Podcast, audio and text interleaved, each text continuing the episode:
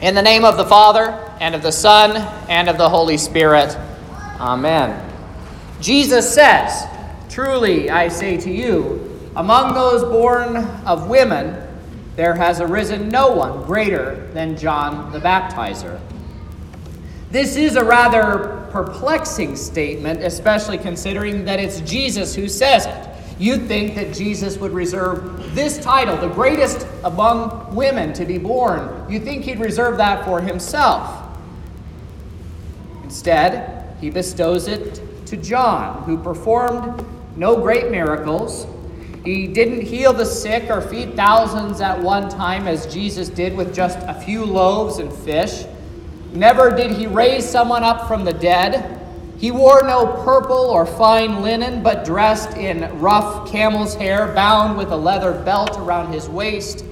He wasn't invited to the great banquets, feasting instead on the fare of locusts and wild honey. John's ministry, which was foretold by the prophets Isaiah and Malachi, found him in the wilderness preaching to some of the har- preaching some of the harshest sermons that we find in all of the scriptures. John would probably not rank very high on pastoral candidate lists in the offices of our district presidents, having called some of his hearers the brood of vipers, that is, sons of snakes. Wiegand's probably not going to try to call this guy. In addition to a lot of fire and a lot of brimstone, John also liked to preach about the coming judgment of Christ and the end of all things. He said, The axe is laid at the root of the tree, and every tree that does not bear fruit will be cut down and thrown into the fire.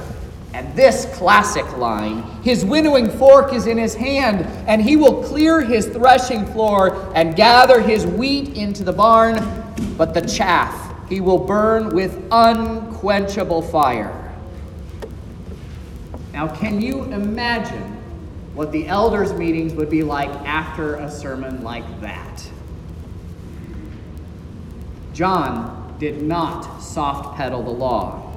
Jesus was likely thinking of John when he said that he had not come to abolish the law or the prophets, for not one iota, not one dot would pass away from the law. Anyone who relaxes even the least of these commandments thus teaching others to do the same would be called least in the kingdom of heaven.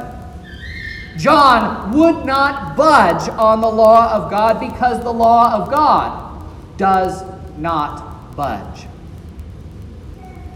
And this is what got John in trouble with King Herod Agrippa, as we heard in our gospel reading for today.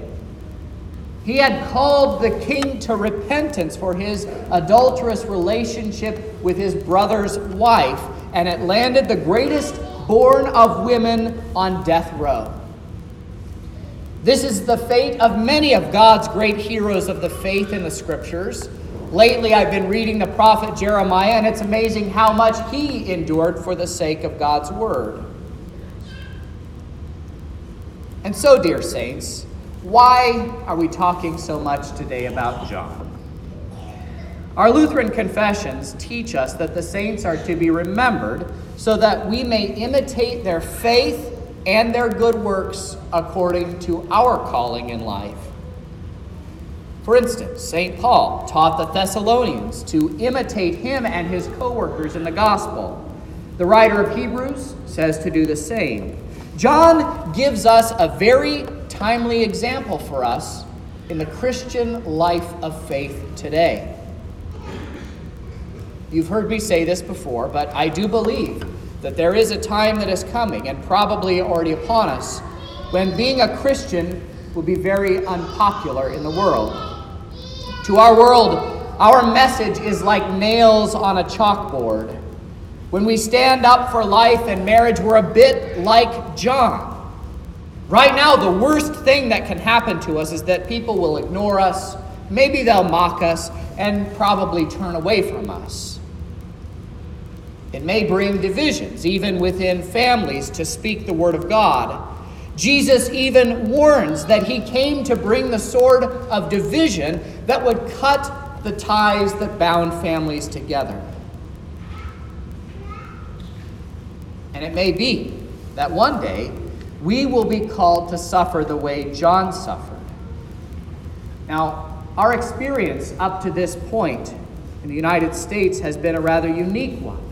When we have had relative peace between the church and the secular world, the vast majority of Christian history, however, shows that our present arrangement is an anomaly. It is said that there were more martyrs to the Christian faith in the 20th century than in the previous 19 combined. St. Paul says, For we are the aroma of Christ to God among those who are being saved, and among those who are perishing, to one a fragrance from death to death, to the other a fragrance from life to life. To those who have rejected Christ and his word, we smell like death. They think they smell a dead Jesus on us with his dead laws and his dead morality. They think they smell that. But it is their own rotting flesh that they smell. Jesus says, Whoever believes in the Son of God is not condemned, but whoever does not believe is condemned already, because he has not believed in the name of the only Son of God. And so today, John shows us how to suffer in the Christian life according to our calling. So this leads us then back to the preaching of John. Yes, he preached fire and brimstone like no one else, but he did so that he might proclaim the sweetest gospel that man has ever heard. He preached the law in order to prepare hearts and minds for a coming Savior. Without knowing how bad our fallen state is, we do not know how badly we actually need the cure. And so, even as John preached the full sternness of the law, he pointed his hearers to Jesus, the one who came not to abolish the law, but to fulfill it on our behalf. This, dear saints, is why God called John into the prophetic office. It was through John that the Savior was to be revealed. After centuries of the prophets telling the faithful of Israel that their Savior was coming, it was at last John, standing on Jordan's bank, who got to point the finger at those who fulfilled all of those promises, the one who came to them in the flesh. He pointed his finger and he said, Behold, the Lamb of God who takes away the sin of the world.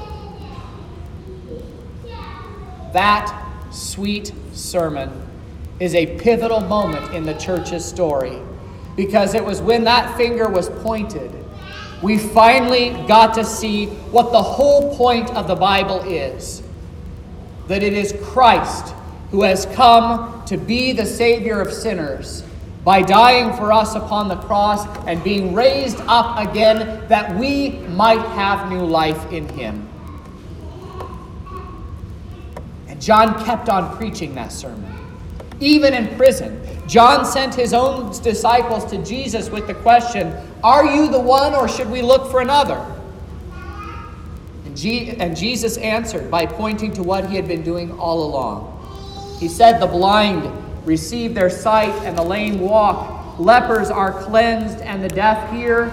And the dead are raised up, and the poor have good news, gospel news preached to them and blessed is the one who is not offended by me.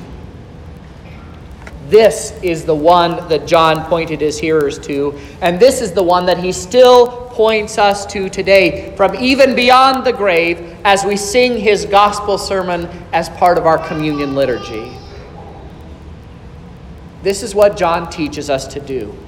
He teaches us to go to Jesus to hear from his own mouth the words that will sustain when all else fails us.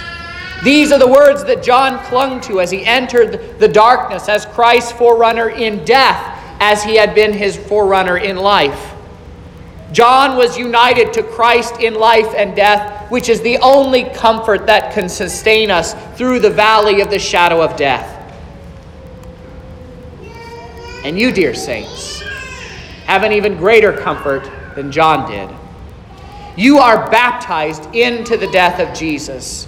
And since you have been united with him in a death like his, you will certainly be united with him in a resurrection like his. And so, with all that being said, what do you have to be afraid of? Are you afraid of mockery, of scorn, of estranged relationships with those that you love, of death? Count it all a blessing. Jesus says of John, Blessed is the one who is not offended by me, and blessed are you when others revile you and persecute you and utter all kinds of evil against you falsely on my account. Rejoice and be glad, for your reward is great in heaven, for so they persecuted the prophets who were before you. Therefore, dear saints, do not fear what you are about to suffer. Be faithful unto death, and Christ will give you the crown of eternal life. Let us pray. Our thanks, O Lord, for John the Baptist, who till his dying day made straight paths for the Savior and heralded his way. In witnessing to Jesus through times of threat or shame, may we with faith and courage the Lamb of God proclaim. In Jesus' name. And now the peace of God, which passes all understanding, keep your hearts and minds through faith in Christ Jesus our Lord.